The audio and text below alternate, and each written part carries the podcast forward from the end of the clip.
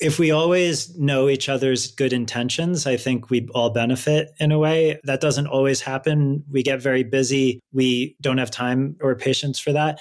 But I do think that all you're really doing by providing some like new thinking and things like that is potentially opening the door. And then if they close the door, they close the door and you find another way of doing it and try not to get too disappointed by that.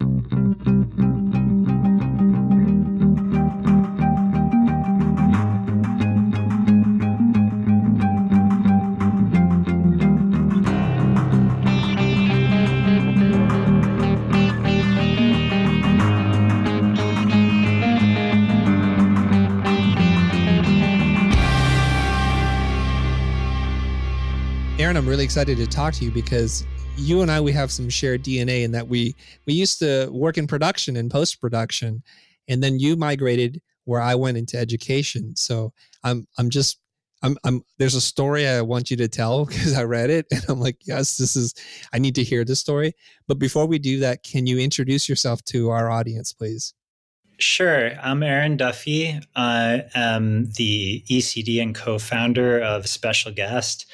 Uh, Special Guest is a boutique creative agency uh, with global reach. Um, I'm also a director at a production company called First Ave Machine. And I think if there's if there's any work that people listening might know, if I um, try and uh, figure that out, it would be maybe way back doing uh, directing Google's first TV commercial, uh, which is called Parisian Love. It was a Super Bowl spot in 2010. Um, we also did Google Chrome's first work in the U.S. So this is called Google Chrome Speed Tests. We we compared the speed of Google Chrome to the speed of a potato gun, things like that and uh, OK Go music video called Writing's on the Wall. Um, so if people know those things, that maybe gives people an idea of the kind of stuff I do. Wonderful. I want to go into your your past, your education, how you got started, but I think a more interesting thing is to talk a little bit more about Parisian love. I think there's a story here that people need to hear about, and the question I have for you is. I know you get this a lot about how one develops personal style in their work because we, we all want to get noticed and we think that's the way to do it. And I'd, I'd love to hear your take on that. Yeah, it's something that comes up a lot when I'm talking to students or you know people trying to to get into the industry that style does come up a lot and it, it, it for good reason I think you want to stand out somehow and that totally makes sense. I, I always feel that way too. But then I I have some experiences that I've been through that also sort of keep that thinking in check a little bit and making sure that people don't dive into style too heavily and keep their minds open. And and yeah, that project is one of those experiences because when I was first getting started, this was very early in my directing career. The we I was getting boards in and opportunities that were I felt were very much in my style. This was kind of like a crafty, sculptural, um, you know, getting your hands dirty in in making stop motion and things like that. You know, those kinds of projects, and I loved that, and I felt like that was my style. And then this one opportunity came up, and my instinct was to turn it down because it was not in that style and uh, like some other things I'd already turned down, but my my partners were just telling me this could be really good. It was a super small budget, but thought it would be worth trying to do anyway. And so I did it just because people were encouraging me to do it, and it was very kind of graphic driven. It was not that creative from my point of view at the time because it was just about using the interface, uh, the Google search interface to tell a story. And we didn't get to create much, you know, because they didn't want to change the interface at all. And so it really put us in this place of needing to figure out how to tell a story with in this very confined way. And um, we eventually finished it. It took about two months going back and forth on the story. And we didn't have really a plan for it. We were working with uh, Google Creative Labs in the very early days of it might have been the first year or so of Google Creative Lab. And so the plan was just to put it on YouTube, like make a thing, put it on YouTube, that's what we did. And I sort of forgot about it. I wasn't even that into it because it felt kind of sappy to me, to be honest. It was like a love story and it was just not a thing I was used to doing. And so I just thought it would sort of go out there and I wouldn't hear much about it. But a couple months later, we found out that um, the founders of Google had seen it, that they really loved it. And then not long after that, because we had made this video, it was only 52 seconds long. And they're like, you need to make it 60 seconds long because we want to put it on the Super Bowl. And I was just sort of shocked because I didn't even like this video. And so we had to figure out how to sort of add a little bit of story, extend it to 60 seconds, um, you know, master the audio in ways that, you know, Super Bowl commercials really want to be. And it, it ended up making quite a big splash unex- in an unexpected way that year because it was so quiet and Super Bowl commercials are so loud. And I think all of that sort of, you know, after that, it, it, was inducted into the MoMA's archive for the art and technique of the American commercial, all these things that I didn't even know existed. And I sort of realized that I could have really, I, I was basically going to turn this thing down. But today, it's actually one of the more important pieces that I've done, at least for the progression of my career, and and even helping me get out of uh, say like narrow-minded ways of making things and reminding myself that when you can collaborate with people and get a great brief uh, or even a bad brief that you you try and fix um, you can make things that really resonate with people i think it's even it's cited a lot in marketing business books I, I, notice every once in a while like if if you look at the comments for it on youtube people say i'm here because of this book and i'm just you know uh, usually like shocked by those things. But I try and remind students and things like that of, of those things because it's great to have a style, but it's also great to keep it a little loose on that too, you know? Wow. So many things that have come up here. So a video that you thought wasn't a right fit for you because it wasn't the right style. Right. You wound up doing it because people had encouraged you to do it. Otherwise, your instinct might have not have been to do it. And I have to think about this because I've seen boards before where I'm, I'm not really feeling like this is right for me and, and the budget isn't great, that's usually when I just walk out. Yeah. What other yeah. than your friend saying like you should do this, was there any other reason why you thought mm, this might be a good thing for me to do? Yeah, to be fair, at the time, and this sounds kind of crazy now, it, or, or hopefully people believe me when I say this.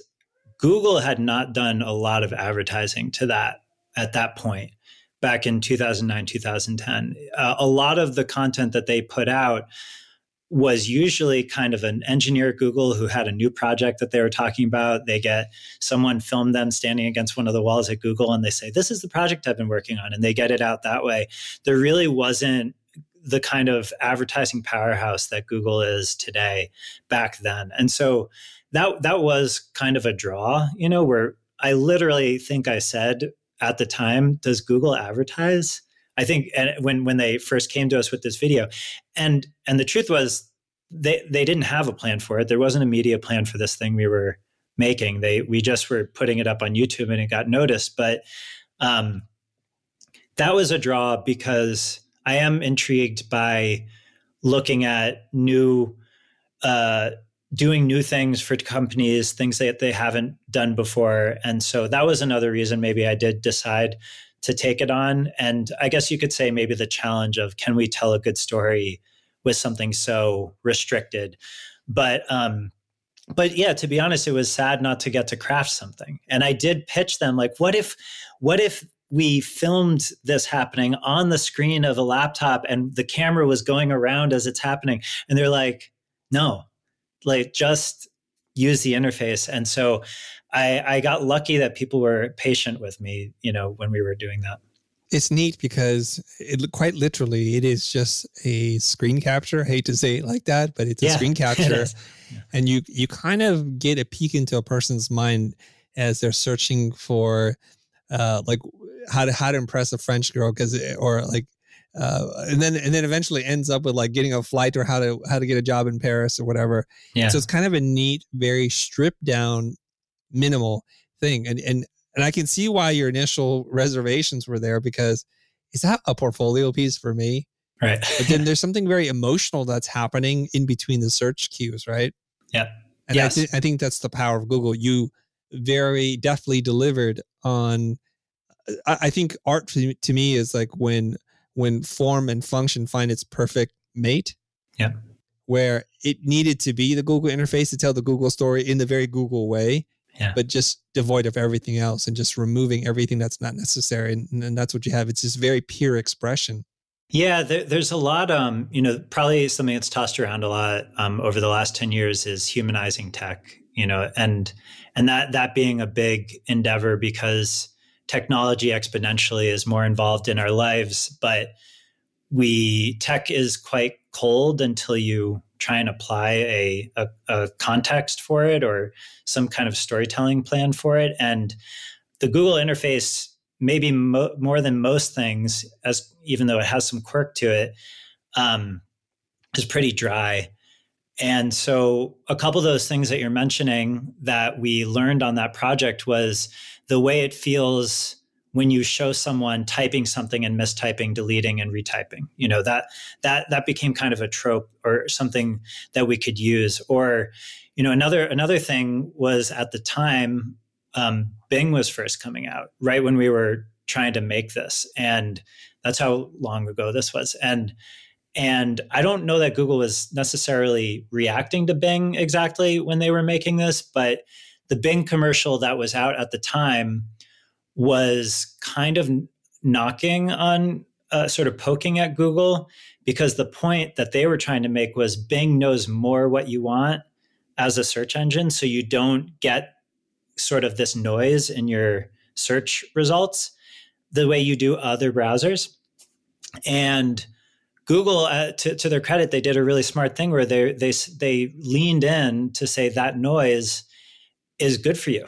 Like that noise is good. The the things you get back. So when you when you're looking up what truffles are, you, you and you mistype something, you learn about Truffaut, and and that that's just the noise that you get back in the search is a benefit, and it kind of can almost be this not a guide for your life, but just like an expansion on the possibilities of your life, almost to the point of you meet someone that you weren't expecting to meet. You know, it's very, very like big concept that ends up being there. But but I think we're all sort of used to that experience of of, you know, rabbit holing, I guess, which is its own problem these days. If you listen to the New York Times uh, rabbit hole series. Um, so I don't know if people like that term anymore, but but yeah, there, there's sort of rabbit holes that you go down to like learn different things. Yeah, I, I think if you're trying to be efficient, it's not a good thing. But if you're trying to learn and be curious about the world, it's a wonderful thing. Yeah. So search on ends up being that, like you're saying, that discover discover concept. Yeah, one of the things I miss the most about going to the local Tower Records or the Barnes and Noble bookstore is on my way from point A to point B, I run into things I would never find that are outside of my normal, you know, preferences of what it is that I want to see or listen to. And I'm I'm an old school guy because people are listening to this. What is a Tower Records or what is Barnes and Noble? And we're going that way. And so this digital equivalent of bumping into something that you weren't actually looking for can be an epiphany. It could be this really spark of joy that you have in your life and and in the telling of that story it is expertly crafted. It's like oh i didn't oh oh but that's kind of interesting. Yeah. I misspelled this word and did you mean that? And no but that's kind of interesting and i'll, I'll go down that rabbit hole.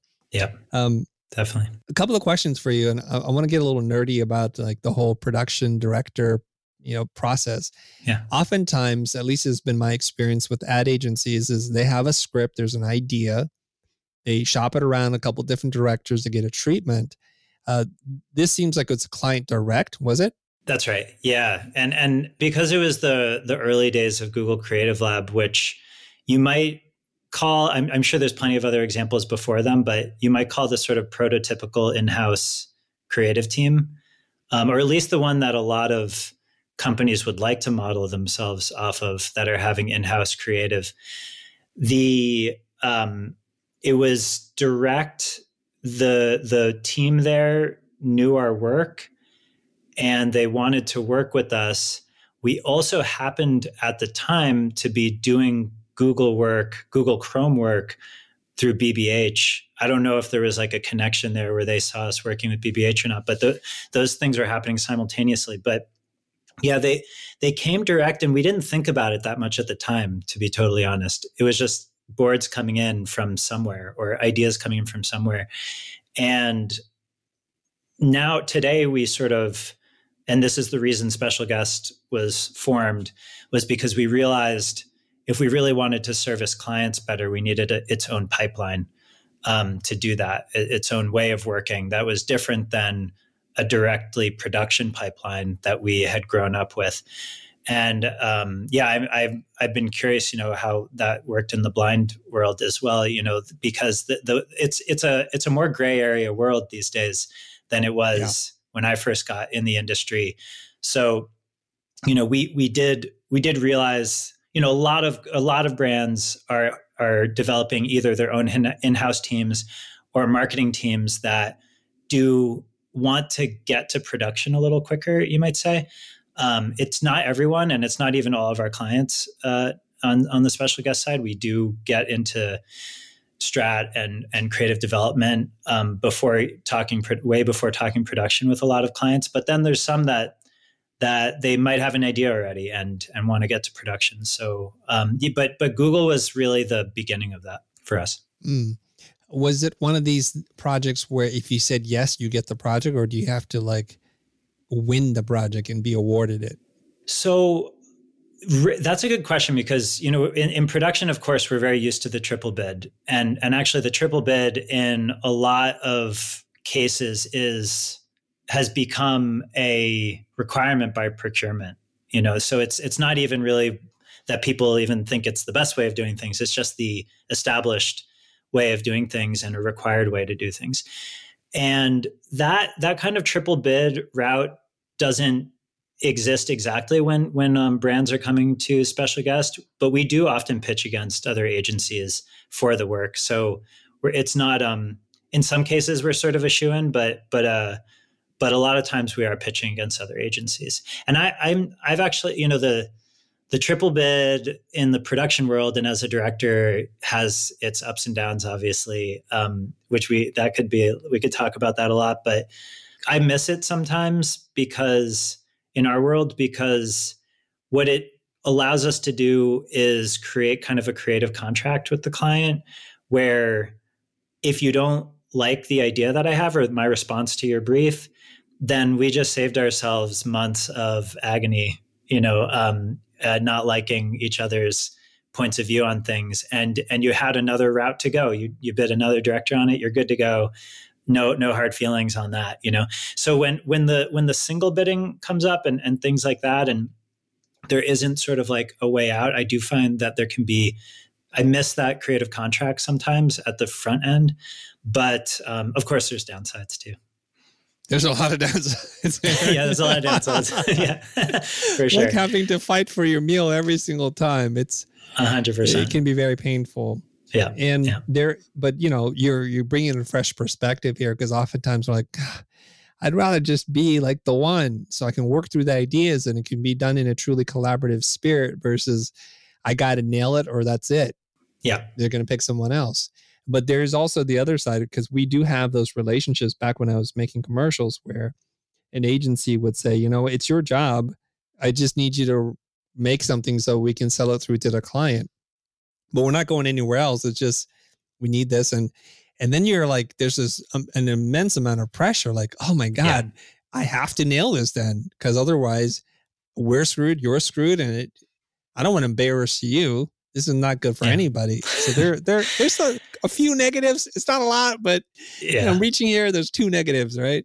Yeah, yeah. I I think the in that particular scenario, and I've definitely felt that myself before as well it does feel like it, it, it constrains your creativity i think in some ways because because you have to nail it you yeah. walk on eggshells a little bit more you know and so i think if if the board flow isn't good then you also have that problem you know and right. I, I definitely i know i know even even when you're not single bid you know if the board flow is not great and you you don't know when the next board might come it puts a ton of pressure. And i i definitely hear that. If the board flow is good then i think it it opens you up to what i think the agency is probably hoping for which is that you'll kind of take a chance on maybe an unexpected idea. And you know that might be the thing that they love, or it might be the thing which has happened a bunch of times where they said, you just totally disregarded something that we cared about. Right. Why would you do that? And and that right. that that happens too. So you know it, it's hard. There's a lot of guesswork. Um, yeah. I, I I didn't I didn't want to come on you know fighting for the triple bid, but you know I, I thought I'd bring up a couple of the the upsides, right. but it, it is a lot of downsides. That'll be the the title for the episode. Why Aaron thinks no. all production companies should triple bid. yeah, I know. And then you get a lot of fan mail after that. Oh, okay. Oh no, yeah. So a couple of things there. Okay, so you're not quite sure the nature of the job, whether or not it was just yours or you had to do a three way bid for it, but you did get the gig. And I'm just curious about your your pitch process is it like you wrote a treatment and because you said you wanted to like do these elaborate moves and and at what point did they like you're the right guy but that's not the right idea yeah so um i actually recently i, I was um because it was 10 years since that spot came out i was looking at some of the pitch work and and um the pitch process there was I, I did try and pitch them on one version of it where all the words on the interface sort of moved around into animating characters like wild things that were mm-hmm. just like not asked for and and i i sent them those things as well as a straight uh, edit that i created out of just screen capping the interface straight up and just knowing that was something they wanted. And so they you know kindly thanked me for the the weird ideas and then focused on that test I had done, and I think that that that I think is maybe part of the answer is um, testing, prototyping was like a really big part of that. Prototyping things off the bat. And fortunately, in that case, it wasn't hard to prototype. It's not like needing to go out and shoot things. You could just video screen cap, um, typing things and trying stuff and edit it together. Um, I want to also it, this. We don't always do this, but um, Jeremy Turner is a composer who I just met at the time, and I've worked with a lot since then. But but he it was early days, I think, of some commercial stuff for him too, and he did a demo in almost the first prototype I did. Got some music on it that was just like really beautiful and wasn't that far off from what ended up being the music, which I I'd argue is maybe even more important than the visuals. And he just did a great job on that. And I think they might have fallen in love with that too. So I think that was, I would say, prototyping as a sort of way in rather than um, trying to sort of overwrite the concept or or over pitch on it. What we were really able to do is just kind of make a a video like thing that they could share around, and that helped. Are you um, are you able to share the actual budget that you were given to do this thing? Because you said it was a low budget. Yeah, it was pretty low. I, I, I, probably won't remember exactly what it is, and and it did go up a little bit be, when they came back for the extra work, you know, for the Super Bowl stuff. But mm-hmm. I think at first it might have been somewhere between 40 and 60k you know you mm-hmm. know something something like 50k or something and and i know that that can be um you know maybe people listening are like hey that's a big budget i right. i I, I, think it's it's very in our world and the kind of work that we do and, and Blind does. Uh, that's not a good budget, you know. No, it's not. Um, so, yeah. So now we've. this may not be the best PR podcast for you. People are gonna walk away like Chris and Aaron are spoiled brats because these days people are doing a lot more for a lot less than that in the video world. Yeah. Not in commercials specifically, but uh, for everyone uh, that's listening, um, oftentimes back when I was doing commercial work, I would say if it's under a hundred thousand dollars, I can't even look at it. Like, how are we going to make this? Mm. It's impossible. Mm. And you knowing the budget, I'm I'm a little surprised that you even pitched some of these wild ideas with type flying all over the space. I can visualize that. I feel like I might have written that treatment myself. And then this other thing about the camera swooping around 360 and showing all this in your mind, did you were you concerned that how the heck are you going to do that for 50k? Yeah, I I'd say that um, we in the early days especially we did make that mistake, you know, every once in a while, but we also sometimes we're rewarded for making the mistake, you know, where I think the the best case scenario they see the idea and they decide it's worth spending more money on, you know, and, and so it's mm. it's a little bit of an upsell, you know. Yeah. Um, and and that can go wrong you know, where they get excited about and they think you're working within the budget and and it ends up not being the case. Um, I think especially in working directly with brands, we need to be careful of that because we're we're potentially working with folks that are you know differently than than creatives on the agency side or producers on the agency side. We're working with brands that may not be very sort of production savvy and and we can get people overexcited about something that they then realize that the rug's been pulled on them. You know that we have we do have to be careful with that. And so there's downsides to doing that too. But but this is this is one of the things that i think we really believe in and why we wanted to build a creative agency off of our experience in production is that when you when you know a lot about production and you know like the ins and outs of it and you can incorporate that in real time into your ideating then you're kind of making this big leap that I think is not made as often, where if you have creatives working on an idea without knowing what is possible or either hasn't been done or what is possible from a production point of view, you might actually restrict your own potential for what that could be. Or you come up with an idea that is just completely impossible off the bat you know, because you don't know. And so we really try and like weave our production thinking into that and and we know the corners we can cut. So, you know, maybe the animation style I was thinking for that at first would have been a little bit more expensive, but not a ton more, or you know, things like that. And and we can find ways of getting new ideas through. In the end, they they chose something that was not production heavy at all. You know, so maybe the budget kind of makes sense there. Um, but turns out to be way more valuable. You know is like one of it, it's it, and and that that might happen too. So it ends up being this really valuable thing for them. They still use that storytelling style today. Um, even in in the, the the super bowl from a year ago or so um, same kind of ui storytelling and you know the movie searching uses that. I don't know if you saw the movie searching but um, you know, the, it's that UI storytelling style was like pretty new, I guess you could say at the time. I, like I said, not mind blowing to me at the time, but uh, but ended up being kind of um, like a style that is used a lot today. Mm.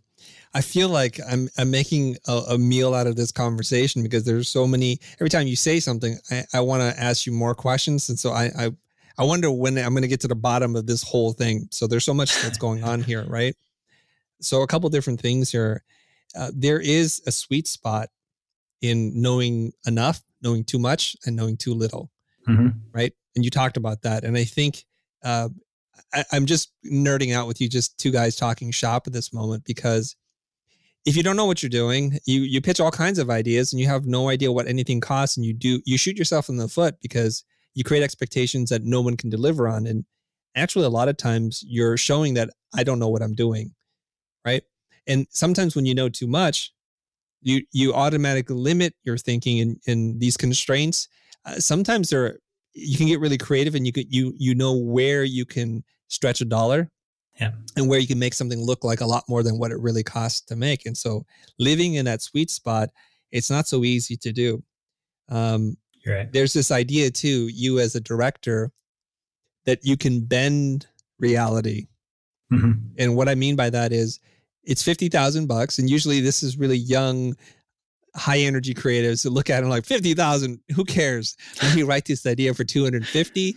They're going to love it yeah. so much that they will find these are stories we tell ourselves. And more often than not, we're, we're sadly disappointed by it. And, and it seems like that's kind of what you got into. Like, I have all these wild creative things. And our desire as creative beings is to, to write ideas that allow us to stretch our creativity and then sometimes in doing that, we lose our way and we actually come up for, with things and ideas that we want to make that have nothing to do with what is good for the client. You're right. and and the the in in this particular scenario the client had patience with me you know and clients may not always have patience right. for that I, I've had clients that don't don't have patience for that and um, maybe they're right not to in in some cases but i think if we always know each other's good intentions i think we all benefit in a way. I, that doesn't always happen. We get very busy. We don't have time for or patience for that. But i do think that um, all you're really doing by um, providing some like new thinking and things like that is potentially opening the door and a crack. And then if they close the door they close the door. And and you find another way of doing it and try not to get too disappointed by that um, definitely have had those scenarios and i agree with you that it's hard to figure out wh- where to be in that balance of knowing too much knowing too little keeping your mind very open or or because you know so much about how to make something. Some like i, I remember one brief i got once um, as a director they wanted to re- actually project something on the moon and i was just like no you can't do that. Like i mean we're gonna we're gonna end up comping it and what's interesting about that you know the uh, you know it, it's things like that where it's like okay they didn't know you can't project something on the moon you know but the that, that that's like a very sort of like pie in the sky kind of thing. But I kind of applaud them for trying something as well. Yeah. You know, um, so it's hard to know where the balance is. I, I agree with that. Right. Well, here's um, an argument back for like why we need long term relationships and not mm-hmm. uh, triple bidding on things because you you said when we understand each other's intentions and intentions and giving people grace it comes from having really strong relationships where I think Aaron is a good person. He's trying to come up with breakthrough creative to help us deliver the message. He's not just trying to sow his wild creative oats, right? right. And then when the agency or the client pushes back, you're like, oh, they're actually trying to make this work internally as well. It's not they're just putting their thumb or foot on on on the creative person's head and saying, "Do as I say," right. kind of thing. And so I think strong relationships, clear communication, expectations usually helps with us understanding each other's intentions. Definitely. And also perspective. You know, like I I admit that having now been running a, a creative agency for over five years, I have so much more, you know, respect for when agencies would come to me with an idea and I would crack it open a little bit. Really the the if if they get upset at all it's because they just spent 9 months trying to sell this idea through to the client. And it was hard. And and when you crack it a bit you you they feel like you've found you know a sort of linchpin that can make the whole thing fall down and and you don't realize it as the director and so when it comes to like the the stacking of collaboration and things like that you introduce a lot of potential you also introduce a lot of potential for knocking things over, I guess. And so people get protective for that reason. And um, I, I definitely understand that today. I just think that that's sort of having some patience, open mindedness. You're right about like longer term relationships would definitely um, help with that.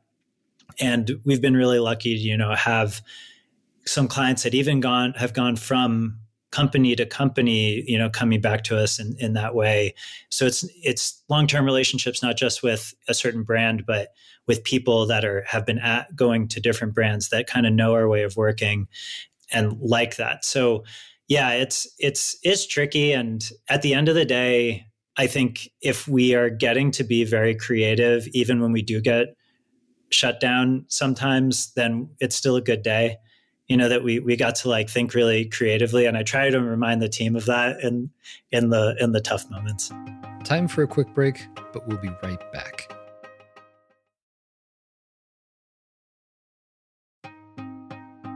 Welcome back to our conversation i want to highlight this one thing about you uh, creating a prototype in in our world the the language we would use is probably like an animatic mm-hmm. where you you produce and edit. Uh, and luckily, the idea was something that you can actually produce, not like uh, a Star Wars battle scene where you yeah. can't really do that. But this yeah. was about telling the story through s- search queries and then cutting it together and putting a piece of music against it to find the the emotional core of it. And you were able to do that. So tell me a little bit about um, what is it about the the the prototype that you think is such an effective tool at communicating your your vision or your idea? You know, there's I think there's two ways I would talk about it. Um, mm-hmm. because you you might know more or like have more perspective on this than I do. When I when I first got into directing and things like that, um, the tools for making things were changing pretty quickly. After Effects was really changing a lot.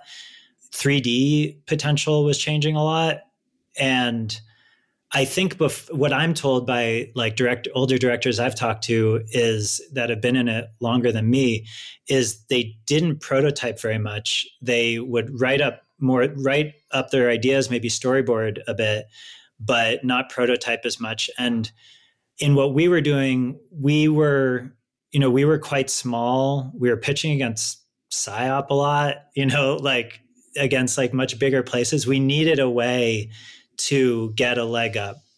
And we tried to use those tools to try and almost just help the client imagine more what it could be like, try and make something that was similar enough without scaring them potentially you know of, of what it would look like there would always be this debate of like does this feel good enough that it won't scare them will they know that this is just a prototype and not the way the way the final thing would would look, you know, because we certainly can't do that over a weekend pitching.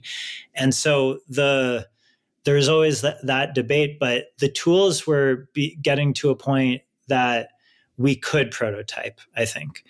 And um, I think that's even um, increased more and more these days. You know, like the, what you can do with, you know, a kid jumping on Cinema 4D is just outrageous compared to when I first started. And you can really mock things up like very quite easily. I'm not saying that's always the best thing to do when when pitching, but in a lot of cases we we would need to do that and with especially with some clients who might not be able to picture things super well um, it becomes very very useful and then one other thing i would say is that you know when when we've worked with places like google creative labs for example um, or worked with with folks like um, pitching to Robert Wong or or folks like that, I don't think there's really as much patience for um, this is what it might be like.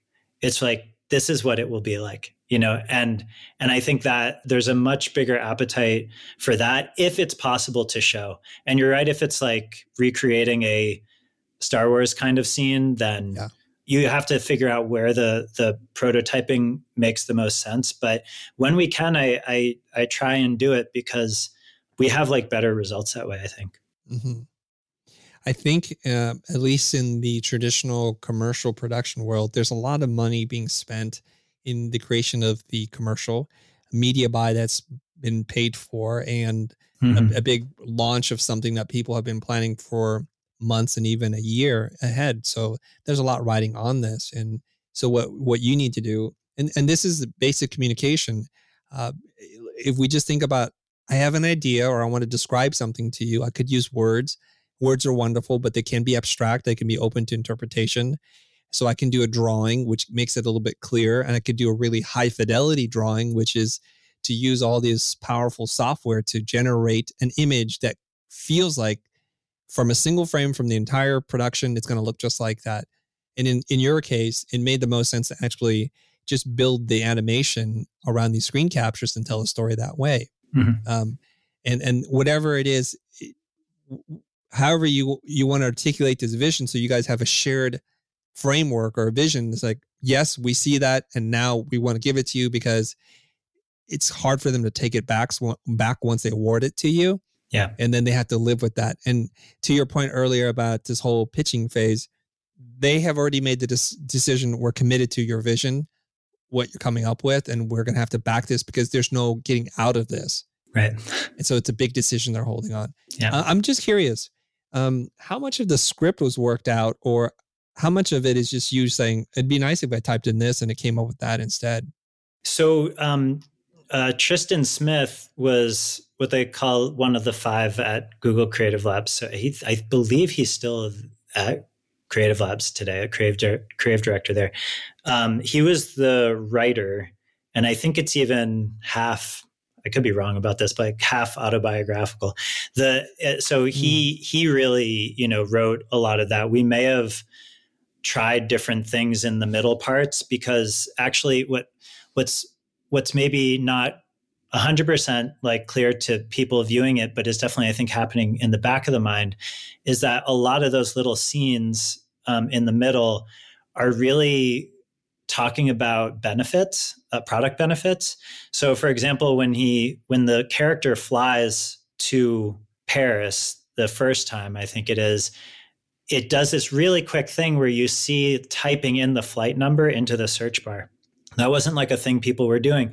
But what it, what's actually doing there is showing you you can get really quick information about your flight by typing in the the flight number, um, and it will give you all the information you need.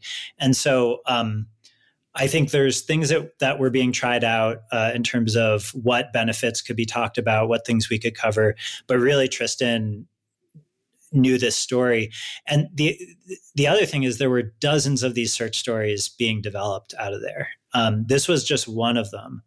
And to this day, I think there's still search stories going on, but this just happened to be the one that broke through, you know, and and that's why I say it's not even necessarily the style. I, I think it's this combination of that story, the way that we got these little humanistic things going on. It was also the first one where we tried to start it with this really abstract close up of the search bar you know, with the with the the cursor blinking.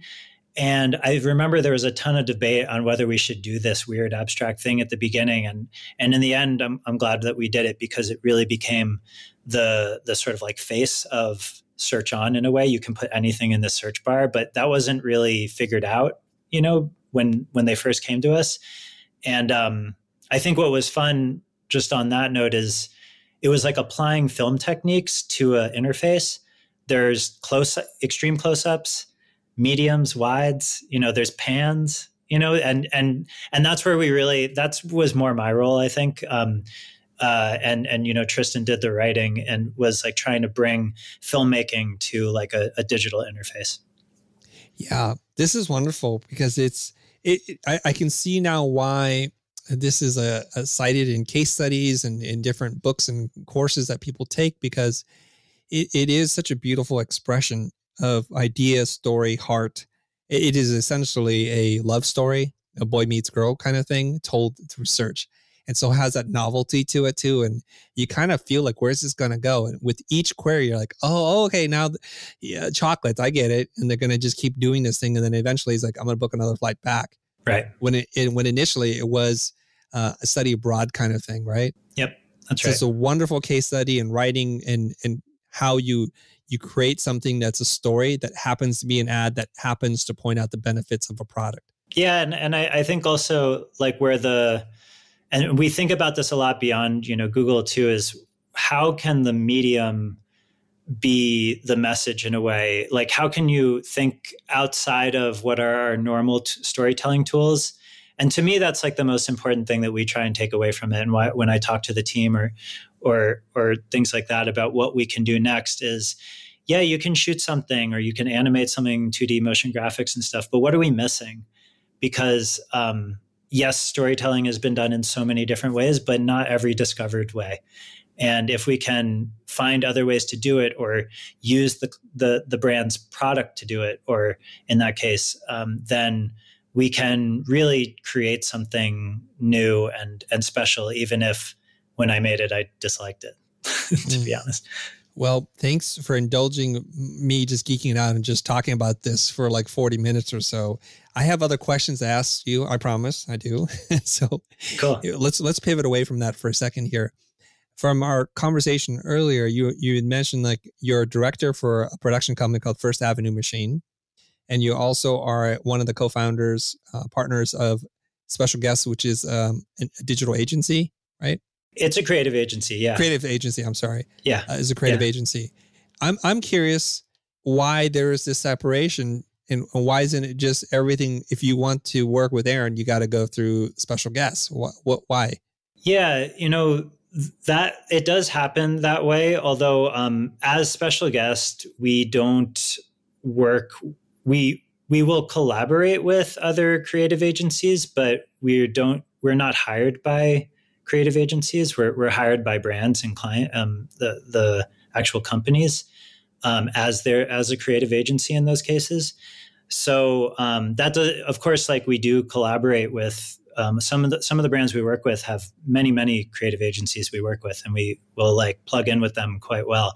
But if uh, if I'm wanted to to be directing something, then uh, by a creative agency for their client, then I'm on the First Ave roster for that. And and I actually 2021 was the first year since I started directing that I didn't direct anything because we were just so I was so sort of caught up in the special guest world. But but um, every year before that, and since we started special guest, I would either direct, you know, a couple things or at least one thing that is a project I really believed in or really liked, um, and I would need to work with my special guest team to make sure that I didn't drop the ball on anything on the special guest side. But but 2021 was just very busy, so I, I didn't get a chance mm. to do that.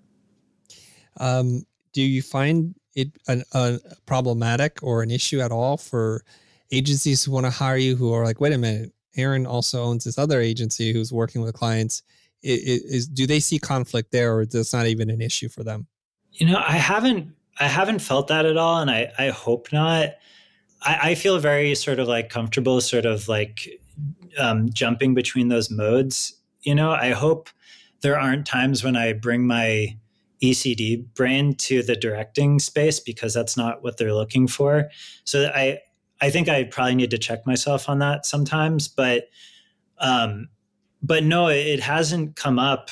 Uh, and like I said earlier, the industry has just become much more of a gray area like that. You know, I mean, we know that the agencies have developed their own in-house production companies, you know, and even production teams within brands and you know it's it's kind of all over the place right now it's a bit more of like a wild west and i don't think that's there, there's downsides to that too but I, I, even when we were talking about the triple bid you know it, it some of these things do need to be broken down and changed and and and updated and stuff like that. And i think trying other ways at it i think makes sense.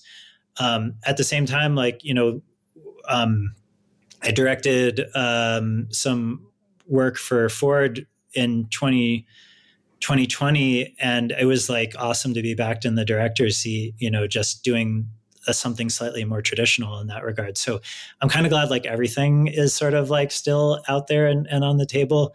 Um, you know, having our cake and eat it too in some ways, but it hasn't come up as a problem. Mm, good to hear. Yeah. Uh, while we're on it, um, maybe this will serve as some kind of time capsule as to what's going on. But I'm curious how uh, you, as a director, and also as a, as a um, part of an uh, creative agency, how the early parts of COVID had impacted your business, if at all. Yeah. So in, in 2020, I think it was around February or March, somewhere right around there, there was a lockdown and a lot of agencies and production grinded to a halt. I have friends who are are agency owners and they're like, whoa, okay, we have to get creative. I'm curious as to what you felt in 2020 and what it's like in 2021. Yeah, so something really that that that was obviously an interesting moment, a very sort of intense moment for everyone and we were not sure exactly how things would go. One thing that did happen for us is we had just spent pretty much all of 2019 doing uh, Snapchat's first global consumer campaign in in 12 countries around the world. And as it as it also turned out, the the style of that was a completely remote production. It was such a big campaign and the budget was such that in the very early stages, I'd worked with the the um, like amazing creative team at Snap on developing a way for us to make really all the assets that they needed around the world but doing it as remote production and working with Snapchatters in each of those countries to capture things themselves, get us the content, and create the hub for where all that stuff would land, and then generate the content out of that from a sort of design and animation perspective once it got back to us. And this was, of course, not knowing that the whole world was about to go remote and and remote production. But we had literally just finished making the case study for that work, and it became this sort of perfect case study for showing brands how we could do this with them. And we had been working on, um, we had been working with Chewy.com just before the pandemic on developing a script that we were going to shoot in LA. And then when the pandemic happened, right in that moment, uh, when, you know, like you said, around February, March, we sent them this case study, showed them how we were making things. And they're like, yeah, let's just switch this. Like, help us switch the script to how we can keep this going because in the case of Chewy, their uh, pet food and things like that just went nuts. You know, like they they couldn't even fill all the orders that they needed.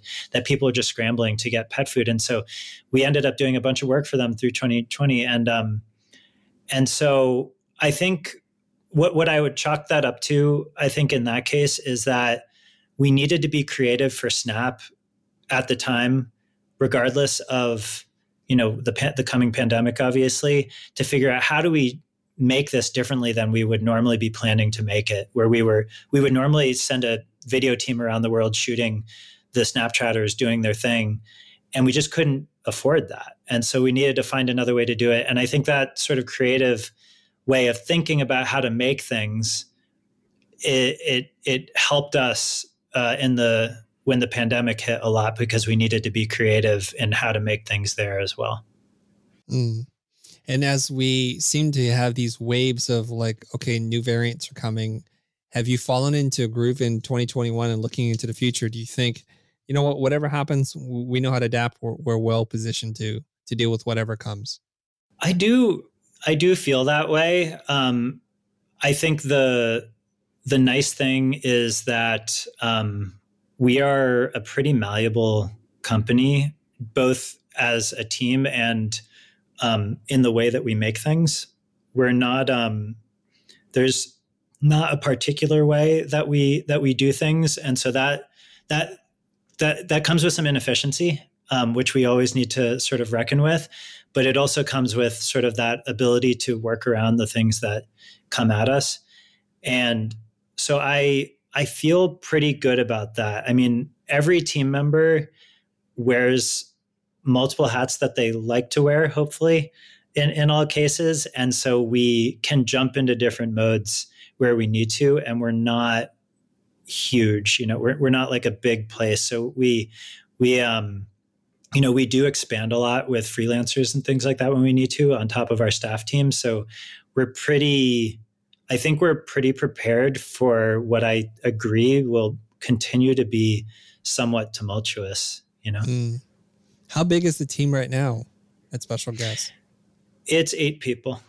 Mm. Yeah, it's just eight, eight people. Mm-hmm. Yeah, we've been bigger. Where are you based out of? Uh, Brooklyn. Uh, one mm-hmm. of uh, a couple of our team members are are in on the West Coast, but our uh, our team has always really been Brooklyn based. We we have sort of satellite offices in in LA, London, and Buenos Aires, um, and we're starting one in Spain uh, in the in the new year. Mm. So, in kind of the way you're structured, you're already all kind of remote, anyways, and you're just working wherever it makes sense to work, right? Totally. Yeah. yeah. The the I mean, just like all things, that there's been ups and downs to the remote the remote times, but we were already kind of remote uh, is is yeah. a good way to put it. Yeah. Yeah. Okay. Now I'd like to spend the the few minutes I have left with you here to talk about the early days. Mm-hmm. Like I'm I'm curious because you're a very well spoken person and it's hard to tell how old you are, but you don't look that old. I know you've been doing this for some time. but I, I'm curious, just really quickly, if I can just knock out a few questions with you. What did you study in school? I was an illustration major, uh, and, and with a what would have been a minor in sculpture if they let me have it, but I basically had mm. those credits. Yeah. So what drew you into directing? The the to, to the chagrin of maybe of my illustration teachers, I was always storyboarding more than illustrating, and and so that they they sort of helped me realize that and and push me that direction. And then a director who had graduated from my program three years prior, um, her name was Lauren Hartstone, um, a great director. Uh, she came back at the time. She was working at Loyalkaspar. Um, and she was like, Did you know there's this industry? And I was like, No. Because I, I, I, was thinking I was going to be a, a uh, um, you know, um, illustrator for the Times or, you know, something like that. You know, we, I literally like did editorial. Know. Editorial. Yeah. Yeah. yeah. Um, and, uh, and she showed me PSYOP's website, brand new school. Um, and most importantly, her friends, she was friends with Lifelong Friendship Society at the time. I don't know if you remember those guys. It doesn't exist today, but mm-hmm. um, I was so obsessed with them that I just emailed them almost every other day until I graduated, until they let me come and meet them. And then they didn't need anyone, but they were like, our, our HTML website is a mess. Can you help organize that? So I, I came and helped them with that until I was there long enough that they uh, just interning that they let me kind of stop motion direct uh, this cookie spot that they needed, and that was like one of the first things I did. But but um, yeah, it was it, was it was like learning about this thing that I had no idea was there, honestly, because um, it was not a big part of our our schooling, you know. Right. Uh, for context, what year is this that uh, you you finish school and you wind up uh, being an intern with those guys? That's 2006. Okay. So 2006, you're like motion, direction, what? And then you get yeah. into it and you go all in. I love how ten- tenacious you are that you find something that you like and, and you kind of just, and I hear this in the stories of very successful people. They don't know how to take no for an answer. And they'll find a way, right? And you found a way. And so you're there. Yeah. And is this your education into directing and animation and all the other stuff?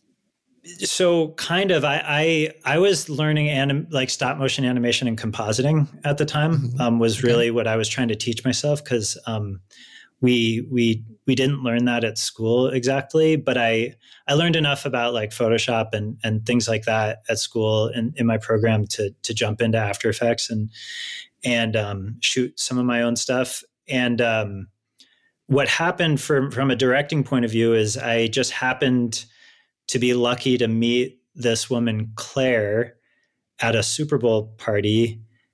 And I, I was crocheting a lot at the time. I, I love, like, I, I, ha- I got a little gig crocheting um, patterns for a, a, yarn company in New York at the time. And um, she saw me crocheting at a Super Bowl party. She thought it'd be funny to talk to me. And, and, and I told her I do animation. She said, "Oh, you, I, I just I've been working at this company called First Ave Machine. She was literally the first employee at First Ave, and she said you should come and meet my my boss Serge. And I met Serge, and he looked at some of the little things I'd been creating, and he was said, "Do you want to direct?" And I was said, "Sure." I didn't know, you know, I didn't I didn't really know that that was going to be a thing. And he said, "Let's see if we can get some directing gigs for you." And we went from there. And um, you know that's all i mean there, there is like you said the take not taking no for an answer kind of thing i think there is also just um not that you have to be in new york to, for things to happen but being in new york and meeting people and like running into people and stuff like that definitely made i'm not the best networker in the world but but it it it helped to be you know doing a creative thing like crocheting in a place that i wasn't supposed to and so um you know that that was uh that's where it went from there your your uh, resume, your your pedigree is just very diverse. Illustration, and you said like sculpture, stop motion animation, crocheting.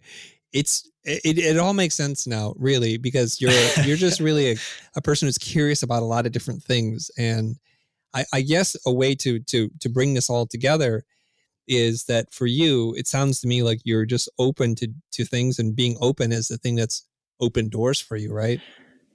That's a I I I I'm glad you mentioned it because it comes up a lot in our work too, and and as a team and stuff like that. And being open minded is, I think, a huge part of the game and and being creative um, in general. I I know that there are more like there needs to be some structure and like more rigid things in what we do and i try and always be very open to those too but but i think um, being a malleable company being like open-minded to ways of doing things to me that's like a huge part of being creative in general. Allowing ideas that don't belong together to mash up somehow creates new things. And if you're you know there, there's a whole other route, i could go down talking about like I'm, i have an obsession with visual illusions. And that's like been come up in my work a lot and to to see a sort of like visual illusion and the beautiful thing about visual illusions is that you know that there's two ways to look at it. And i try and look at life that way too of like these multiple perspectives. And um you know a whole other rabbit hole is how how not open-minded the world is i think mm. um these days sort of in general. That's a whole it's a whole other like cultural thing to think about but there there's a lot of sort of like closed-mindedness and so um, I'm lucky I get to be in like a at least a job and industry. I think where it's it's our job to be open minded. Mm. Is a visual illusion something where they they create two or more images, and depending on how you look at it, you see one or the other? Yeah, it can be. Uh, there, there's um, there's there's word there's like names for all these different kinds of illusions that I always forget, mm-hmm. but um, it, it yes, it, it, there's either two ways to look to looking at it or when you look at it right side up it's different than when you look at it upside mm-hmm. down and and you know that kind of thing or all you need to do is just move this way and it, you know the whole thing is different um, yeah. so uh, i just think um, that a lot of things are like that a brief can be like that you know you that a brief comes in and and if you read it once and you only decide to look at it a certain way you're actually missing a whole way that the brief could be interpreted. And um, we really like try and apply that like thinking and, and open mindedness to what we do. Well said. When it comes to pitching, and it's a competitive space, hmm. whether you're working uh, client direct or with an agency. What do you think is unique about the way you approach things that helps you to have a, a competitive edge? Yeah, I think I think I try and ask myself that question when when the brief comes to me. You know, if they if it if they know it's for me, I'm trying to figure out what, especially for directing stuff. But what what part of me are they looking for? That comes back to that style thing, you know, that we talked about at the beginning. And and I I sometimes they're coming for how do I turn my product into a story? you know, like like the Parisian love thing, or sometimes like a lot of times they're coming with how can I be truly experimental with this? I have a sort of a whole stack of work that is very much about as little post production as possible. You know, like capture the thing in camera as much as possible and that's another side of me that people might be wanting a sort of honesty to the what's in front of the camera um, that reflects on the brand and so I think the I need to sometimes figure out what that is because if I if I choose the wrong thing, then it really doesn't go well. You know, like which which which part of me that they're really looking for a combination of things. So um, yeah, getting that right in the pitch if it's not clear at the front is is important, and hopefully I get a chance to ask those questions to to really make sure I get it right. And so for for the people who are still bent on having a strong personal style uh, what perspective do you have on that? Uh, don't don't lose that. Like hone it. I, I definitely am not here to um, to tell people to uh, be generalists like um, on on everything. I just think that you can do that while being aware of the opportunities that are around you that don't look like opportunities at first.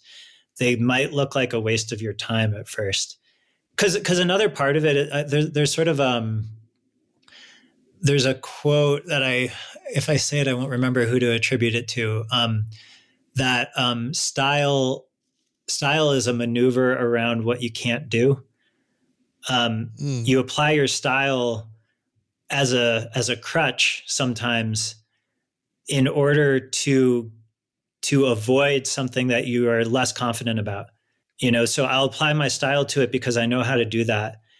And when the person who you're working with or that's that might want to hire you is looking for another part of you that you might be that you might not be aware that you'd be great at. And that that can go wrong as well. I, am not saying it, it will always go right but in my case just from experience um, there's an opportunity there to like discover something else that you might be great at um, if you can collaborate with people enough to um, to make it work, even if you're a little scared about whether you're good at that or not. I, I'd say just like don't be too worried about whether you're good at it or not. Give it a chance, and you may find out that you can do it. Well, I just did a quick Google search on this to see who it is, to see if uh, I can recognize. There's a quote here from Larry Gilbert that says, Your style is formed by what you can't do. Is that who you're quoting? That sounds right. Yeah, that sounds right. Okay, there is one with Who maneuvering too, by the way, but that one's not popping up as the as predominant one. Yeah, it came up in in the case of um it was something like Raymond Carver's editor it is Raymond or something Carver. like that. Yes. Oh, it's Raymond Carver. Okay. Okay. Yeah, yeah, yeah. Uh-huh. Yeah, that makes sense. Yeah. Yes. So because uh, the, the attribution on this it, was but... strange, right? So uh, yeah. it's, it's on a blog somewhere where it says David Means during a discussion about writing and the writing of Raymond Carver. So it's Raymond Carver. Your your memory is excellent. Got it. Yeah, yeah, yeah. It's something in that world, but it's it's just helpful to think about, and it's hard. I, I won't say like that's like an easy thing to like uh, sort of open your mind to when it just seems so wrong, you know. But but like if you can give it a chance, might might as well try. Mm-hmm. I, I think it's it's one of these weird things where if you have no style, no no voice, no vision, and then you kind of just fall into the masses. Hmm. And if you have a really strong style and you are not open to doing any other thing, then you could be blinded by a lot of the the opportunities, as as you said, that are presented to you. And it it sometimes feels like that quote where if the only tool you have is a hammer, uh, every problem looks like a nail. Totally. And, and sometimes that's you kind of missing the point of what's in front of you.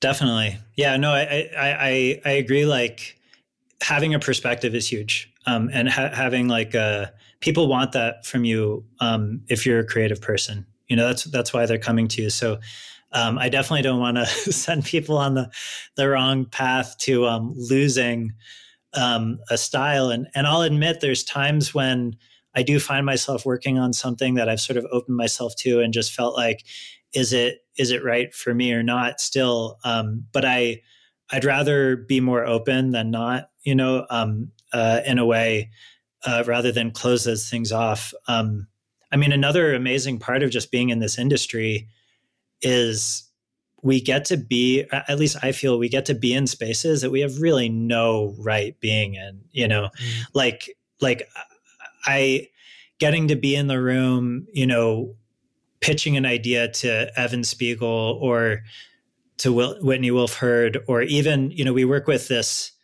we work with a semiconductor manufacturing company in Taiwan that no one, like literally no one is allowed in their fabs, you know, in their factories. But we got to be in there to shoot things because they trust our sort of creative POV on things.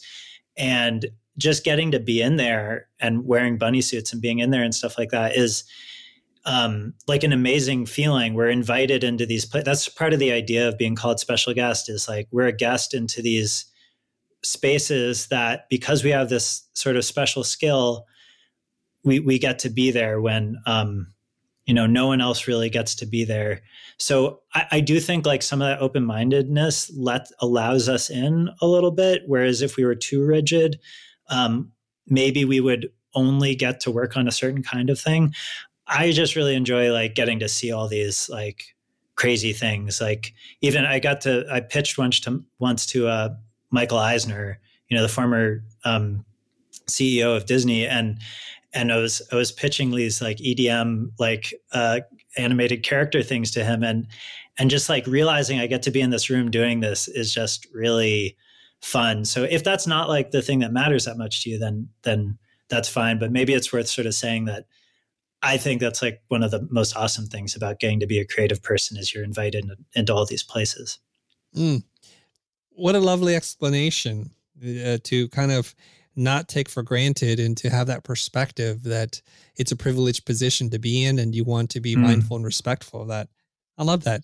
Uh, Aaron, I, I, appreciate you spending this time with me and and also just allowing me to kind of compare notes, if you will, uh, in in terms yeah. of your creative process. It was really fun. You're a very thoughtful and articulate person, and I just now that I I, I know the the thinking behind that campaign, it just it all makes a lot of sense to me. Thank you. That's cool. Yeah, it's from a, a ways back, but but you know when I was first getting started, I, I was definitely watching Blind, you know what Blind was doing, and um, you know as a as a First Ave team, we were always watching Blind, you know, and what Blind was doing for sure. So it's of course uh, uh, super exciting uh, to talk to you as well, Chris. Thank you. Wonderful. And for people who want to get a hold of you or to continue this conversation, where's the best place for them to go? Yeah, I'm not like ultra active, you know, in terms of posting on social, but um, I will definitely respond to DMs um, on Instagram. Um, and my handle is, is uh, Dufslam, D U F S L A M. Uh, so you can at me there for sure. Please do. Okay, wonderful. Thank you very much. Yeah, thank you, Chris. I'm Aaron Duffy, and you're listening to The Futur.